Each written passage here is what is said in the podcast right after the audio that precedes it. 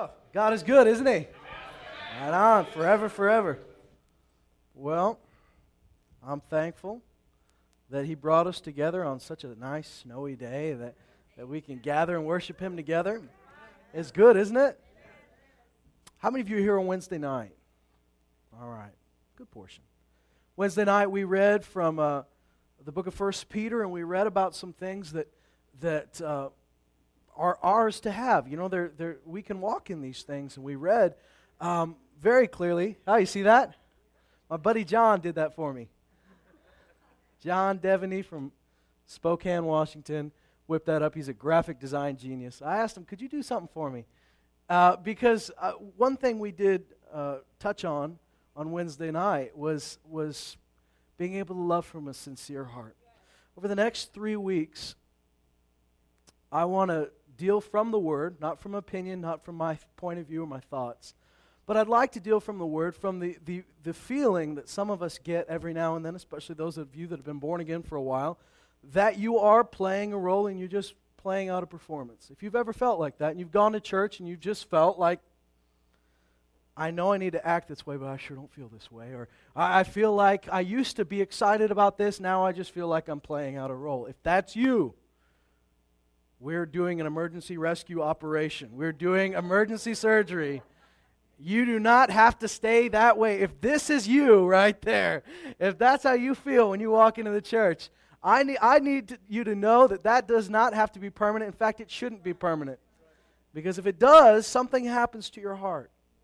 There's a hardness, there's a coldness that comes when you continually compartmentalize and say, This is my church self, this is my every other day self. So, for the next three weeks, today we're going to talk about how we relate to each other um, sincerely, without hypocrisy, without that fakeness, without that feeling like I'm performing. Next week, we're going to talk about how, what in the world am I supposed to say when I'm going through something?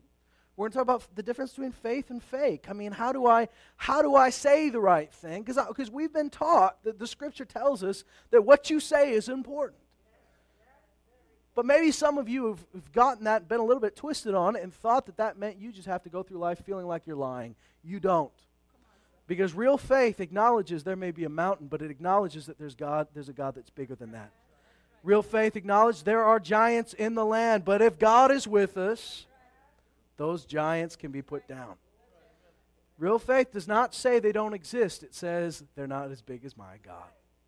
And then that then, uh, third Sunday from now, we'll, we'll talk about something that I think is, is important for all of us to, to realize and remember, which is how do I relate to God? How do I pray? How do I pray without feeling like I'm having to just say certain things and go through certain things? I want you to know that the same thing I said earlier, there is a danger of, of your heart being compartmentalized, of, of being like a waffle where it's separated when you go to God and you don't feel you can lay it out in front of Him. The scripture is full of examples of some of people that go to God and say, Search my heart. Here's what I'm going through. They end, I mean, if you read a lot of the Psalms, they start with where He is and they end with the faithfulness of God. And I believe that if you're honest with God, He will bring you to that place where, as David said, my head is exalted above my enemies. I'm able to see, finally able to see above the problem and see where God, see what God sees, see what, what He wants me to see. So those are the next three weeks we're going to talk about this because I do believe it's something that, and I'm, you know me, I don't usually start with the topic. I, am usually starting with a passage and we let the topics come and fall where they may. But I do believe this is an issue in the church, not just this, but in, in everybody, where you're trying to find that balance. How in the world do I, I know I'm supposed to be this way, but I don't feel this way. I want you to know that it all begins with who you are. It all begins with what He says about you. You have to start from the place of saying, This is who I am. Ephesians 5 begins to talk about that. We're not going to read it today, but Ephesians 5 talks about the fact that you are light. He calls you a saint.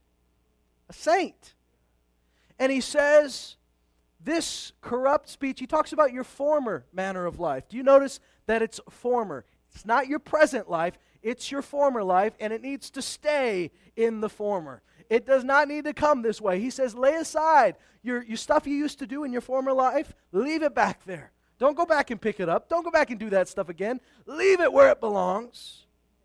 He says this he, he starts to talk about some of that speech that's coming out, some of the corrupt speech, some of the things that you used to say and that used to be filled with.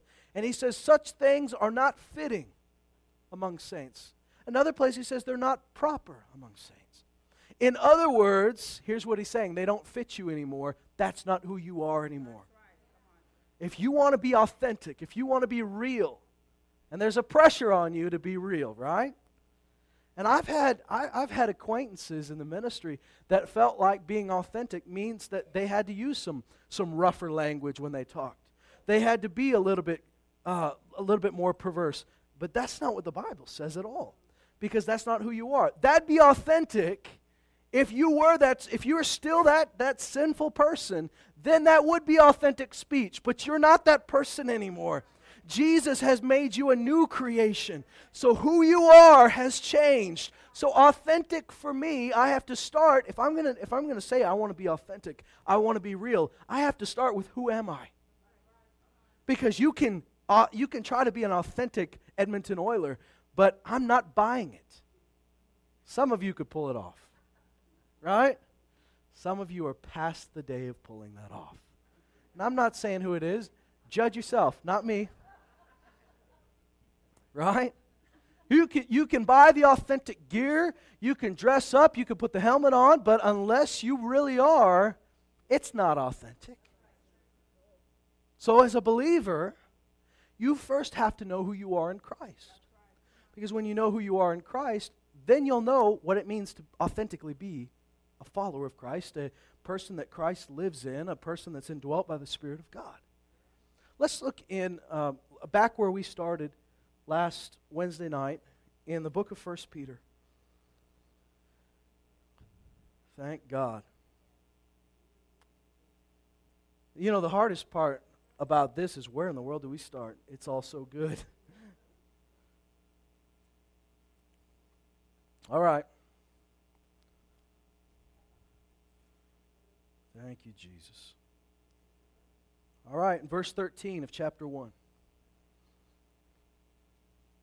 We want you, I want you, I believe God wants you to be set free from feeling like life has become a big performance. What's the solution then? What I mean, if you come and you feel like you got to put a smile on for everybody, but you don't feel like smiling, you got to you got to act like you love everybody, but you don't feel like loving. What's the solution? Because you've got options, don't you? All right, your first option is stay the course, keep pretending, but that's not good for you. The long run, that will kill you. Okay, second option stop faking and just be your miserable self. just be miserable around people. Don't pretend you like them, walk away from them. Is that a good option either? No. There's got to be a third option, right? Because neither of those options sound appealing to me. What's the third option? Let your heart be changed, right, Anita? Let, let God do something in you let that, let that fruit of the Spirit come out so that it's not fake love, it's real love. If you've been faking it, quit faking it. But the answer is not just to go back and say, well, okay, fine. I'm not going to act like I love anybody. You're all going to know what I really think about you. Maybe what needs to change is not how you tell them how you feel, but really how you feel. Did you know that he says in the next in the next letter that Peter write, wrote writes, that in the next Peter, letter that Peter writes to the church, he says very clearly by the Spirit of God that he has granted you all things pertaining to life and godliness. Everything you need for life, everything you need to be godly, he has granted it to you. So it's not far from you. It's not unreachable, it's not unattainable. So your options, keep going, keep keep faking it. That's not a good option. Your second option, quit faking it, just be a jerk. Not an option either. The only real option is to begin and rediscover how to live from the well that Jesus put inside of you. He said, Those who drink of me, out of their innermost will flow rivers of living water. Last night I talked to a group of youth and young adults and talked about this very same thing about how we walk through life responding to different people, responding and reacting to their emotions instead of, of responding and reacting to the love of Jesus. The Bible says we love because he first loved us. It doesn't say we love because everybody else loves us. It doesn't say we love because we feel loved by other people. It says we love, continually love, because he loved us. The Bible says that, that the love of God has been poured out in our hearts by the Holy Spirit. It's been poured out, and it wasn't budgeted, it's not been rationed. It, you're not getting a love package in the mail that you have to open up and say, I hope this lasts me for a whole month. You are connected to God. You've been reconciled to God through Christ Jesus. So you've got all the love, all the joy, all the peace. Everything you need is through Him by that Spirit He put inside of you and if you walk by that Spirit, if you live out of that Spirit, you'll have all that you need. And we'll talk about that in a minute. But let's look at this in verse 13. Therefore, prepare your minds for action. Keep sober in spirit. Sober doesn't mean you have to go through life being the most serious person in the room. I mean, Jesus had joy. The Bible says he was anointed with the oil of gladness above everybody else. He, was the, he had more gladness than anyone else. So it doesn't mean you have to be the boring guy in the room that's always like, good. Everybody's laughing. Let's keep sober. You know, somebody tells a joke and you're like, huh? chapter and verse for that joke, Josh. I don't, I don't remember. If the joke is clean, if, it, if it's not contrary to what you believe, laugh with it. You know, the Bible says, laugh with those who laugh. There's a time to laugh. But sober in spirit doesn't mean you have to be you know, boring and serious all the time, but it does mean that you need to be alert, that we need to realize you're here on this planet for a purpose. You're not here just to float around and see where life takes you. You've got a purpose. Wake up. This is what it's saying. Wake up, have your eyes open. He says, fix your hope completely. Completely means that's, that's the only place it's fixed on, right? That's all of your hope is fixed on this, on the grace to be brought to you at the revelation of Jesus Christ. Verse 14 says this As obedient children, what did he just call you? Obedient children. That means you're already part of the family. You're not working to get in, you are part of the family. Now, as his child, with his DNA, with his nature, do not be conformed to the former lust.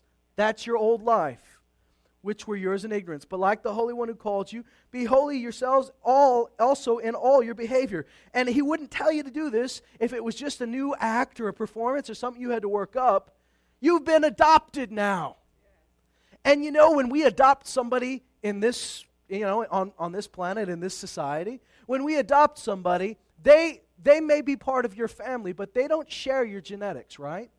That kid may fit into your family, might, might fit into the culture of your family, and eventually learn this is what we do at supper time, this is the way we act. But that kid still has the DNA and the genetics of his parents.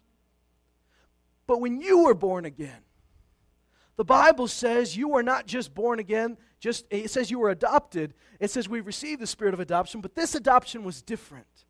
This was an adoption, this was a radical adoption where you actually were reborn. We can't do that in this day and age, nor should we. That'd be the weirdest adoption ever. You had to actually go through the birthing process again, get new DNA. It doesn't work. But as a believer, you were recreated. And the Bible says you were recreated in righteousness and holiness of the truth. You got recreated. You got redesigned. You have His nature now. Here's what happened. When the Bible says that two things happened to you, you were number one, your old self was crucified with Christ. Then it says you were raised up with him. Those two things are important because when you were crucified to, with Christ, your old self got nailed to the cross. Boom, boom, boom. Your former lusts, your former passions, the things that used to hold you captive, that you say, I want to quit, but I just can't, that got nailed to the cross with Jesus. But Jesus didn't just leave you as a person without an identity when you were raised with Christ, see, when you were crucified with Christ, the old self got stuck on that cross. But when you were raised with Christ, you were raised with His nature. You got His DNA. So he says, You're not, I'm not telling you to do this as somebody that just needs to try to imitate me but is nothing like me. I'm telling you to do this as somebody who's got my nature in you. Be like me. And you can be because he gave you everything you needed. And it says this if you address as Father, the one who impartially judges according to each one's work, conduct yourself in fear during the time of your stay on the earth. This is not fear like you're scared. This is a godly fear, which means a reverence. Like, like, okay, let me give you an example.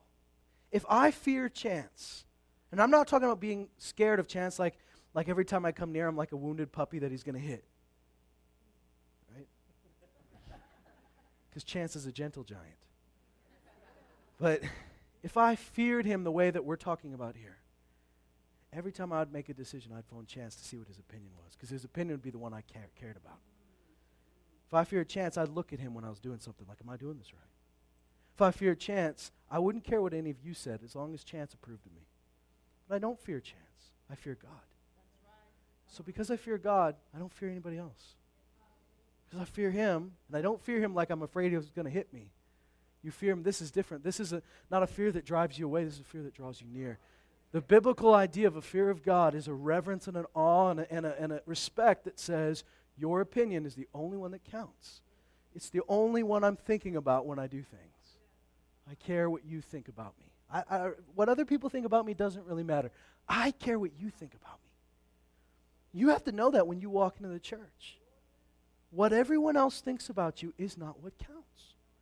What he thinks about you is the only thing that counts. So if you feel like you're putting on an act for everyone else, you're performing for the wrong people. God doesn't want your performance, He wants your heart. When He has your heart, you know what? Your actions will follow. They always will. You can't say He has my heart and do something different. You can't. Bible says in 1 John, no one can say he loves God and then do this. It does not make sense. If you say he has my heart, he has your actions too. But he wants your heart first. Where your heart is, everything else follows. It's not the other way around. So here, conduct yourselves in fear during the time of your stay on earth. Verse 18. Knowing that you were not redeemed with perishable things like silver or gold from your futile way of life inherited from your forefathers, but with precious blood. You were bought with his blood, as of a lamb unblemished and spotless, the blood of Christ. For he was foreknown before the foundation of the world. But he has appeared in these last times for the sake of you, who through him are believers in God, who raised him from the dead and gave him glory, so that your faith and your hope are in God. Now listen to this, verse 22. This is what we're getting at.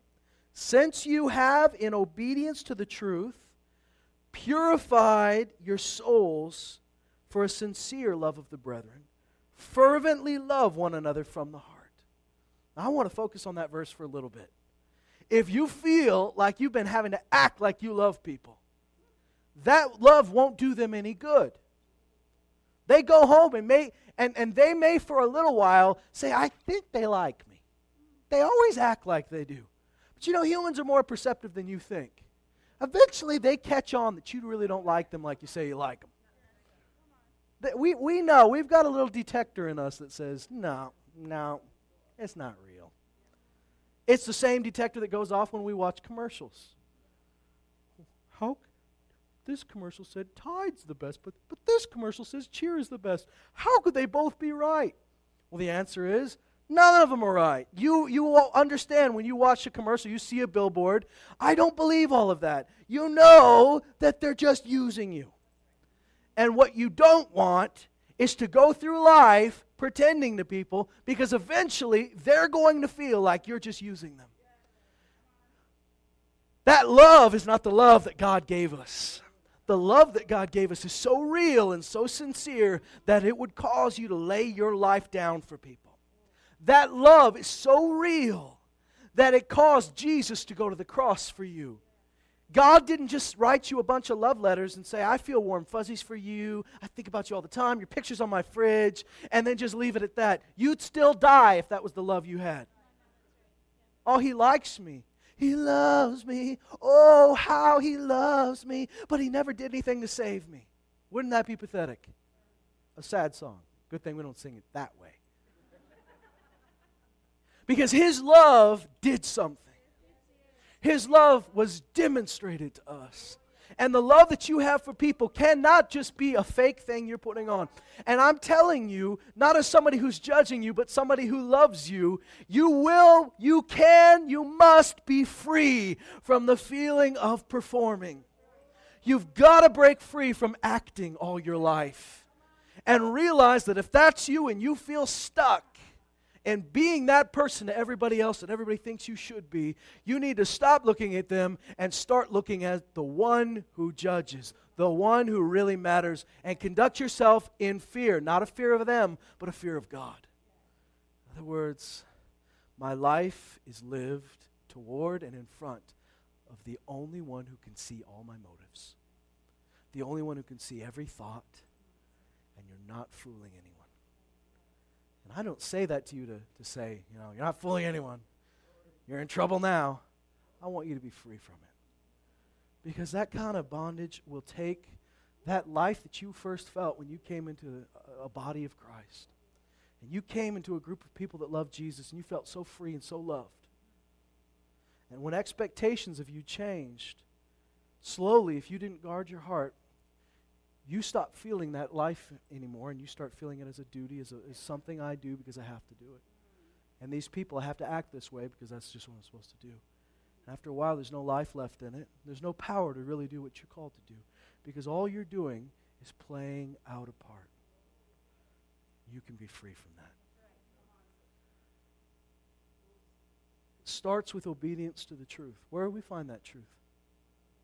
We find it in the Word of God, don't we? We've been obedient to the truth, which means you apply that word in your life. You want the fruit of the Spirit? You do, right? Well, we're going to talk about that in a minute, but you know, the fruit of the Spirit starts with a seed. Jesus said the word is the seed, sown into your heart and bears fruit, right? So there are other things to that fruit, but you know, first of all, we've got to get the truth. And it says, in obedience to the truth, you've purified your souls. Your soul is that mind, your will, your emotions, that that part of you needs to be purified in obedience to the truth. The Bible says your mind is renewed by the Word of God, it's washed by the Word of God. So here, we let the Word of God change how we think, we let it change how we react. then it says this You have, in obedience to the truth, purified your souls for a sincere love of the brethren. If you were to have a conversation with Spiro and Tina, they might tell you that this word sincere, if you look at it, it, it is the opposite of hypocrite. If you, in fact, the, the word that it's the opposite of is the word we get hypocrite from. If you were to look this word, word in the Greek, it's, it's, it's just exactly what it looks like. You would see hypocrite right in it.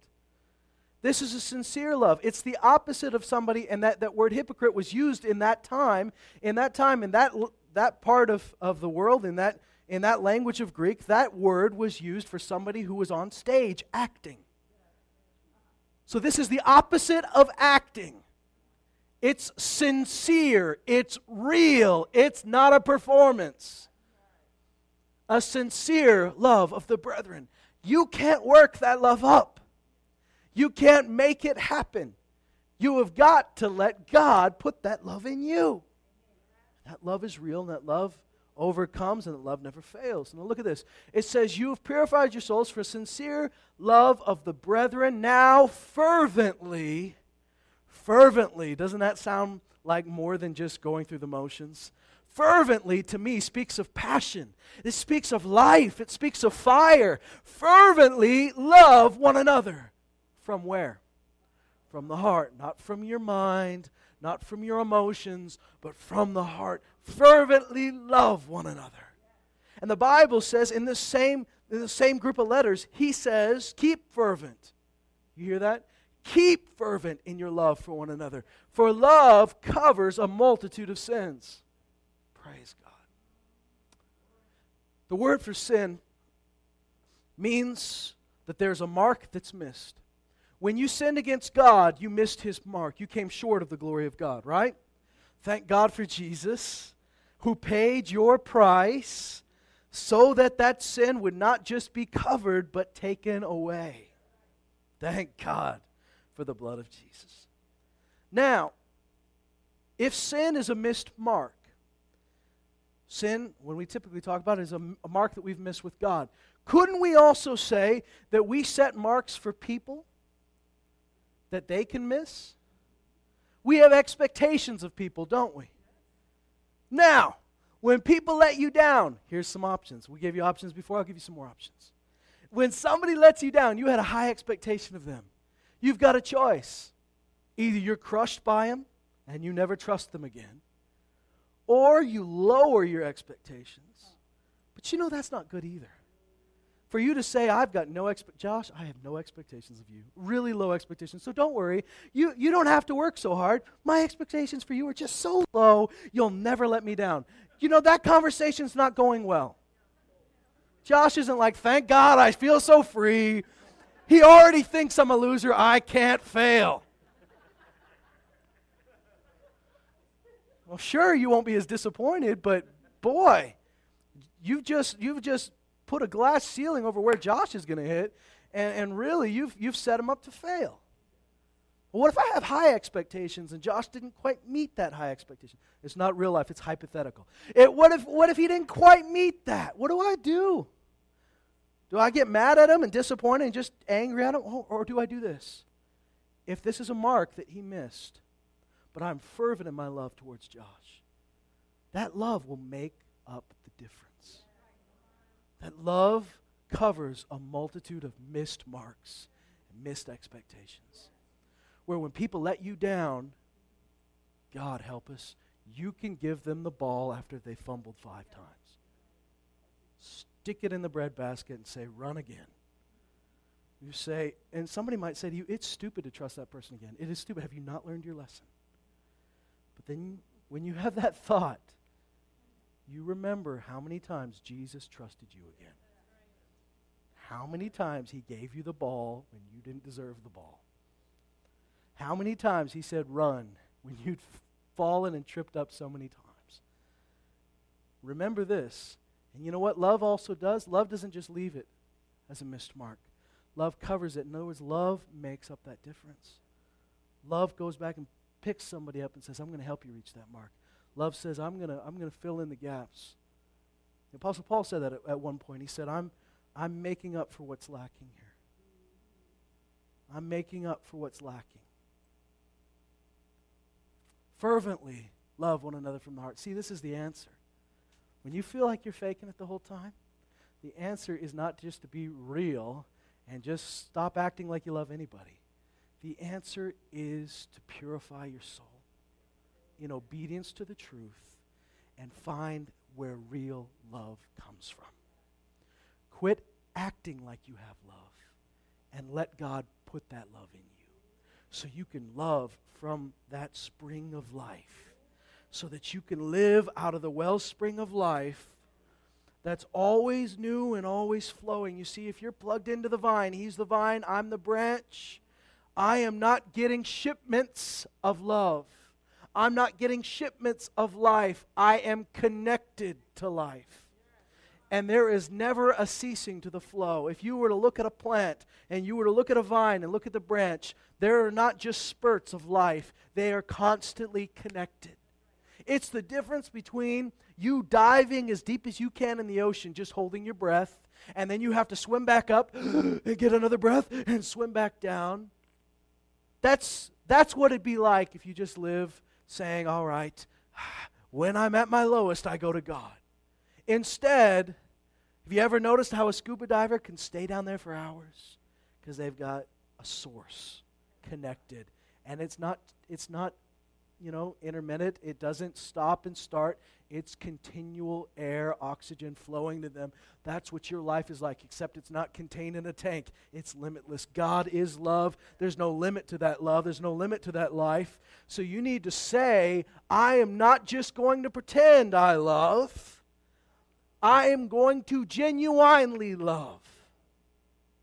Now let's look in 1 Timothy chapter 1. I want you to remember that word sincere. It's the opposite of hypocrite, it's the opposite of acting. If you're tired of acting, there is a sincere love that God has poured out in your heart. 1 Timothy 1 says in verse 3 As I urged you upon my departure from Macedonia, Remain on at Ephesus so that you may instruct certain men, notice it's certain men, not to teach strange doctrines. We, this is the same thing 2012. Instruct certain people not to teach strange doctrines that they got on YouTube, nor to pay attention to myths and endless genealogies, which give rise to mere speculation. You know what this is like? You know that guy that's got that pet pet doctrine? Once again, often on YouTube. That pet doctrine that they that's the favorite thing they like to talk about, and there's no real scriptural basis for it. There's just a lot of speculation. You know what? It doesn't do any good. He says, quit it, which give rise to mere speculation, rather than the furthering, of, furthering the administration of God, which is by faith. Verse 5. But the goal, the goal, the target of our instruction is love from a pure heart. Listen to that. Remember, the, it, Peter said the obedience to the truth purifies our souls. He says here, love from a pure heart and a good conscience and a sincere faith. Sincere means what? It's the opposite of acting, it's the opposite of a hypocrite. Sincere faith is genuine. It is, though refined by fire, though tested by fire, it stands the test. And real love will pass the test. Real love will survive people being jerks. It will survive, cat, you know, catastrophic events. It'll, it'll survive big fights. It'll survive all of those things. Real love will stay. Petra. But the goal of our instruction is love. Now, you notice that instruction has something to do with this. It's not just some touchy feely thing that, you know, uh, I, I spent some time in the forest and all of a sudden I love everybody. There was, there was some instruction involved. In other words, you had to hear something and believe it. When you believed it, faith came. And faith is that hook that grabs on to the things that God has for you. When you believe Him and say, All right, I'm going to trust you that you've got the love I need. You've got the joy I need. You've got peace that I need. Hey, I, I don't know how to love this person. They are a genuine, certified, stamp on the forehead jerk. And all I can do is trust you that somehow if you loved me, you could, I can love them. And you let him pour that love in you. But that instruction plays a part in it because you had to read in the Word who you were. Because unless I know that by the blood of Jesus I've been adopted I've been part of his family. You can't tell me to love like Jesus loved because I'm not Jesus, I would say, right? Until you read that he has made you in his likeness, he gave you his spirit. No, you're not Jesus, but His Spirit lives in you. His love was given to you. His word was implanted in you. You were reformed. You're being transformed by the renewing of your mind. And so now I can love like Jesus because His love lives in me. I can love like Jesus. The scripture says it more than once. Love one another as Christ has loved you. Couldn't you just say love one another? And then we could interpret what that means. If he just said love one another, I could say, what that means to me is I give you chocolates at Christmas, and that's it. But he goes on and has to ruin it for us and say, love one another as Christ has loved you. Oh boy, that's a big order to fill. What? He just didn't stop there either and gave himself up for us. Oy. So, not only, because I could also say, well, I think what Jesus did, you know, this is what people do. They, they make up an idea of what Jesus was like. didn't Jesus just like love everybody? What is his message? Just basically tolerance? No, not really. They go around and they try to recreate Jesus. Well, okay, here's what he means by love like Jesus loves. He goes ahead and defines it for you so you're not confused. He gave himself up for us. That's the love of God. If that love isn't causing you to give yourself up for people, to lay your life down, it's not the same love. If that love has expectations, strings attached, I love you, and if you continue to love me, you'll still get love from me. It's not the love of God. The love of Jesus loved you while you were yet sinners. The love of Jesus loved you before you ever did anything right. The love of Jesus is not contingent on what you do, but on what He did. So the goal of our instruction is love from a pure heart. If you feel like you're faking it, wouldn't you love to get back to the place where your heart felt pure again? You just felt like, like this was natural, like I'm not putting a mask on. See, God has never asked you to put on a mask. Now, I don't, I don't know where we get this idea. But we have it in our head that that's what it takes to fit in to the body of Christ. I need to look and put the mask on that everybody else has. But if it's a mask, it doesn't look real. It doesn't work. When you take that mask off, what's underneath it? Because that's what God's really looking at. You're not fooling anybody. I want you to feel free from it. I want you to feel free from the obligation to be somebody you're not. You need to be who God made you to be. Our expectation of you is exactly what Jesus expects of you. Now, like I said, that doesn't mean you take the mask off and you just say, fine. I am forever going to scowl at you. I am forever going to just be mean. If you're at that place where you genuinely don't feel that love, it's okay to say, I, I want that love. I, I, I'm not feeling it, but I want it. It's okay to grab somebody and say, listen, I need you to pray for me. I need you to pray with me. And you don't have to, you don't have to fake it. You just say, you know what? I'm struggling with this. But I know that when two join together we agree together in His name, we have what we ask for. And I, I need you to encourage me because I know you've got something I need. It's okay to say that. In Galatians chapter 5, we find the fruit of the Spirit. In fact, I'll read it to you real quick.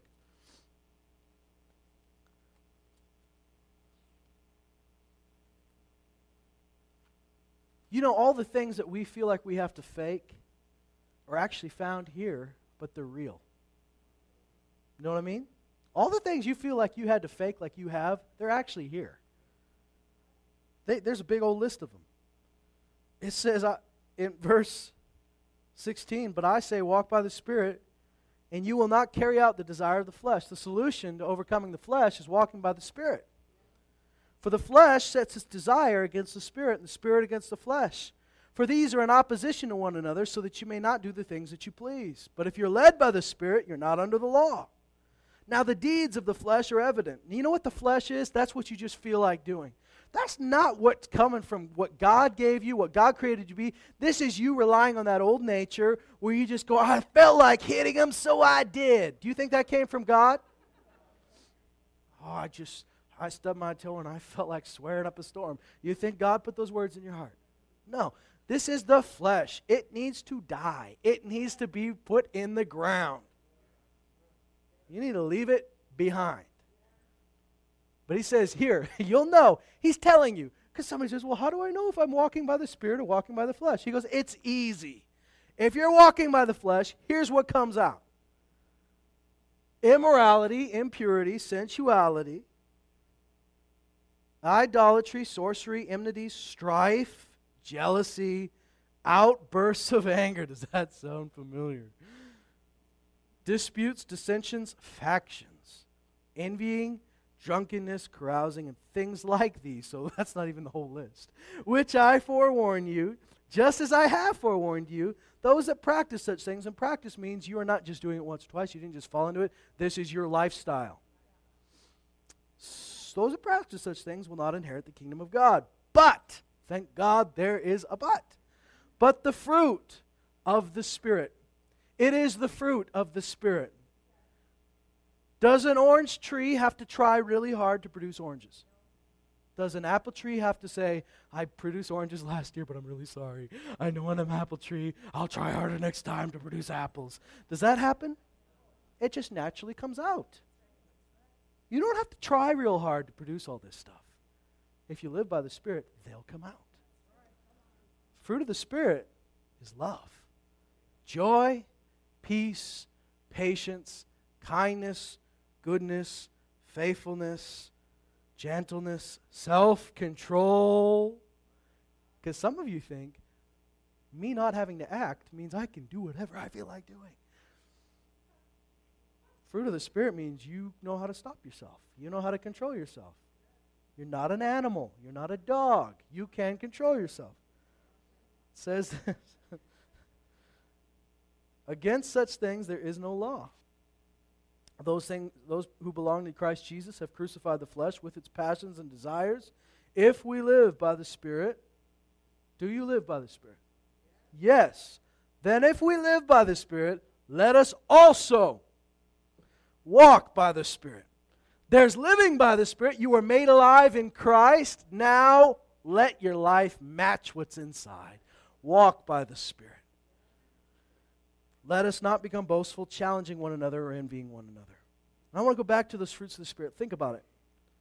When you're faking being a good Christian, when you feel like you're having to perform for everybody, what aren't these the things you're trying to pretend that you have? You're trying to pretend that you love people. You're trying to pretend that you have joy. You're trying to be happy when you don't feel it. Or you're trying to act like you have peace when really you're freaking out. You're trying to pretend that you're patient when really you really want to slug somebody. Trying to pretend that you're kind, trying to pretend that you're good, trying to pretend that you're faithful when you know you're going to let them down. Trying to pretend that you're gentle. Trying to pretend that you're self controlled. But I'm going to tell you, you don't have to pretend. These things are yours. They're yours. They, you've inherited these things. They can be part of your everyday life when you walk by the Spirit when you're led by the Spirit. Nobody really has wax fruit sitting on their tables anymore, do they? Do they? Some of them still do? Maybe it's nicer than the old wax fruit. I don't mean to sound. Uh, I've got in trouble. What? Plastic. All right, so it's not wax anymore, it's plastic. I'm sure they've made them look nicer. I remember my grandma used to have wax fruit. Was it plastic fruit? Was it wax or plastic? I know what it tastes like because I did taste it. I was that kid. I was the kid who went ahead and tasted it. it, it if this was not going to make it any better, but I, I, knew it was fake when I tasted before I tasted it. So don't don't ask me why I tasted it. I was curious that way. I was the kid that licked the pole in the wintertime just to see. So pray for Moses. So, anyways, I'm a miracle. Look at me standing here. My grandma had this wax fruit in her dining room. It was a dining room that we rarely ever used. I think it was reserved for if the president ever came. This is what we used. We ate in the kitchen. But there was this wax fruit sitting on there. And every year it looked a little worse. You've got to understand the depth of mildew that comes in East Texas. There's just a. It's just, it's with you all the time, you know? And it smells like it. You know, thank God my grandma kept her house real clean, but it, you can't help it. You know, it's just the, the atmosphere. And I remember looking at this. Boy, I, I did taste it, and it did not taste real. Nothing good about it. Didn't even look real. Which should have stopped me from tasting it, but it didn't. And when I had a little bite of that wax fruit, I mean, I didn't bite right into it. I just kind of licked it. I'm not making this any better, am I? when I partook of this fruit, there was nothing good that came out of it. And you know, you may think that, per, that putting on the performance, putting on the act, is, is eh, everybody just thinks things are good. But in reality, it's just like that wax fruit. It's not real, it's wax. It doesn't look real. And you know what? It doesn't give the life that real fruit would give you you were stranded on a desert island and you, they gave you a bowl of wax fruit, that'd fill your stomach for a little bit, but it would not give you the nutrients you need. There's life in the fruit. God gave us that fruit. God gave it to us for, for our good. There, there are things in there that help us to live. But the difference is, wax fruit doesn't have any of that life, it just looks sort of like it. And when you come and you feel like you have to perform for everybody, it doesn't really come across as real. And here's the big thing it doesn't give life.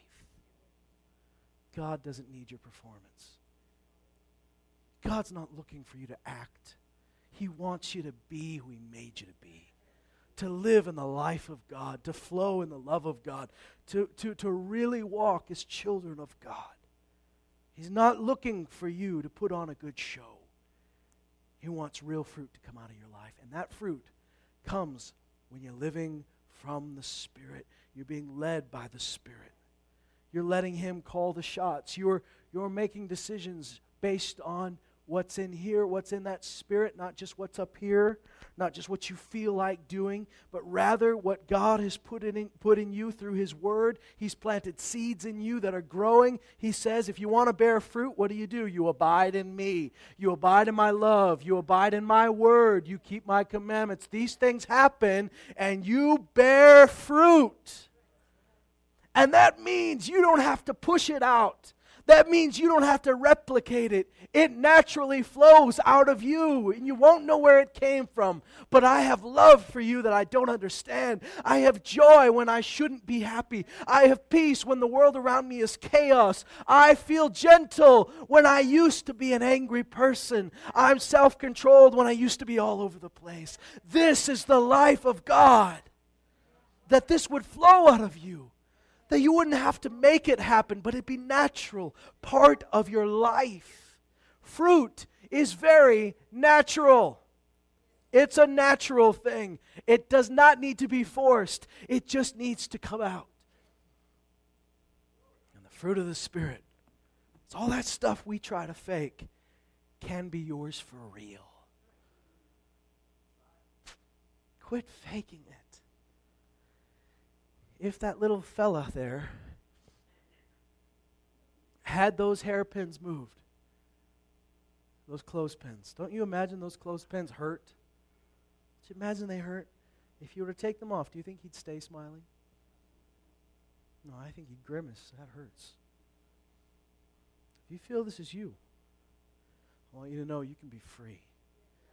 Free to live in the power and life of God where you're no longer performing for everyone else.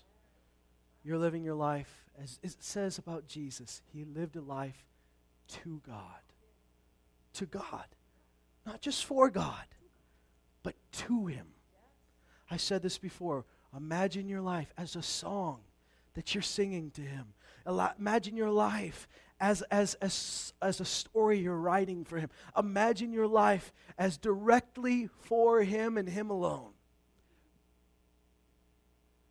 When you take that away,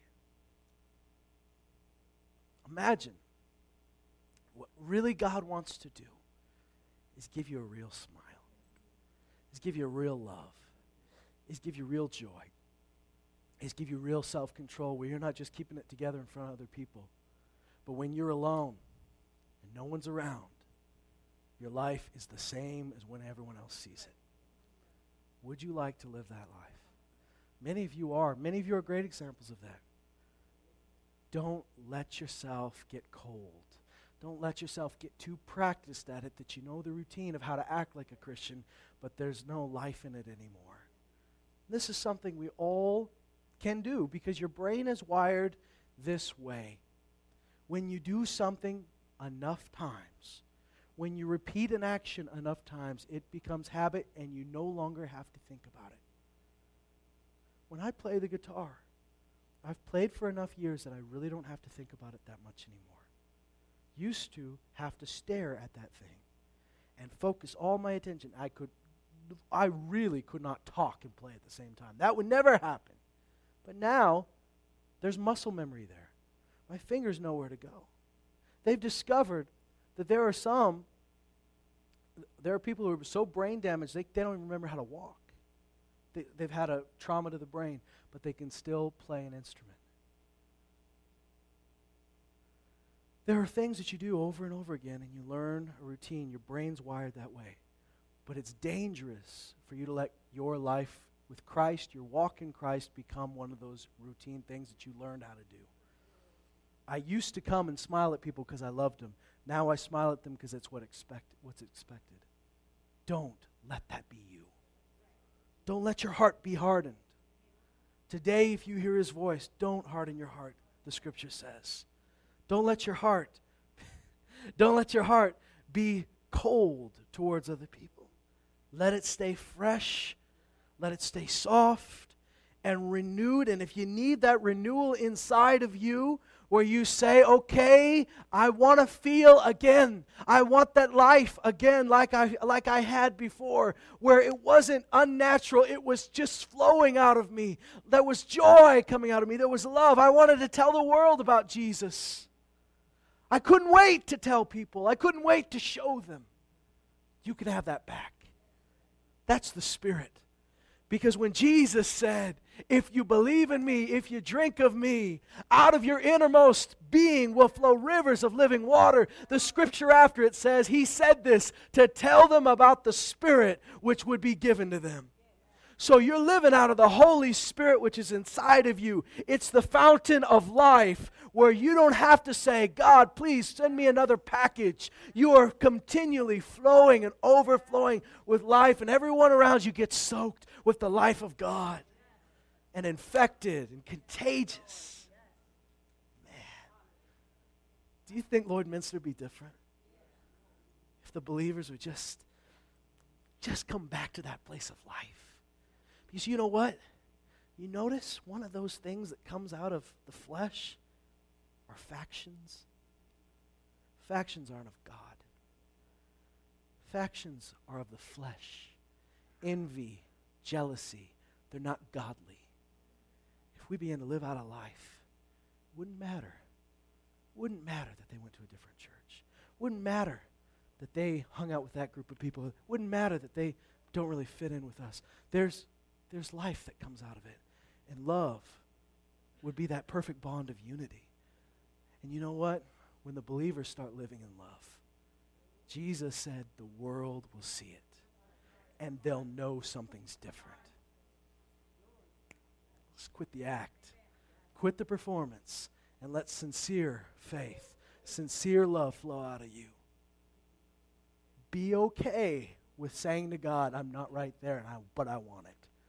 When I was a teenager, I wanted to be hungry for God. I saw people that were hungry for God. Here's what I prayed to God I said, God, I'm not hungry as I want to be, but I'm hungry to be hungry. Do you know He answered that prayer as weird as it was? He gave me a hunger for His Word, He gave me a hunger for His life. And then I couldn't wait to get into the Word. I couldn't wait to read my Bible. I couldn't wait to pray. I couldn't wait to spend time with other believers. All I said was, I'm not hungry. I admitted it to God. I'm not where I want to be but I want to be there. He made up the difference.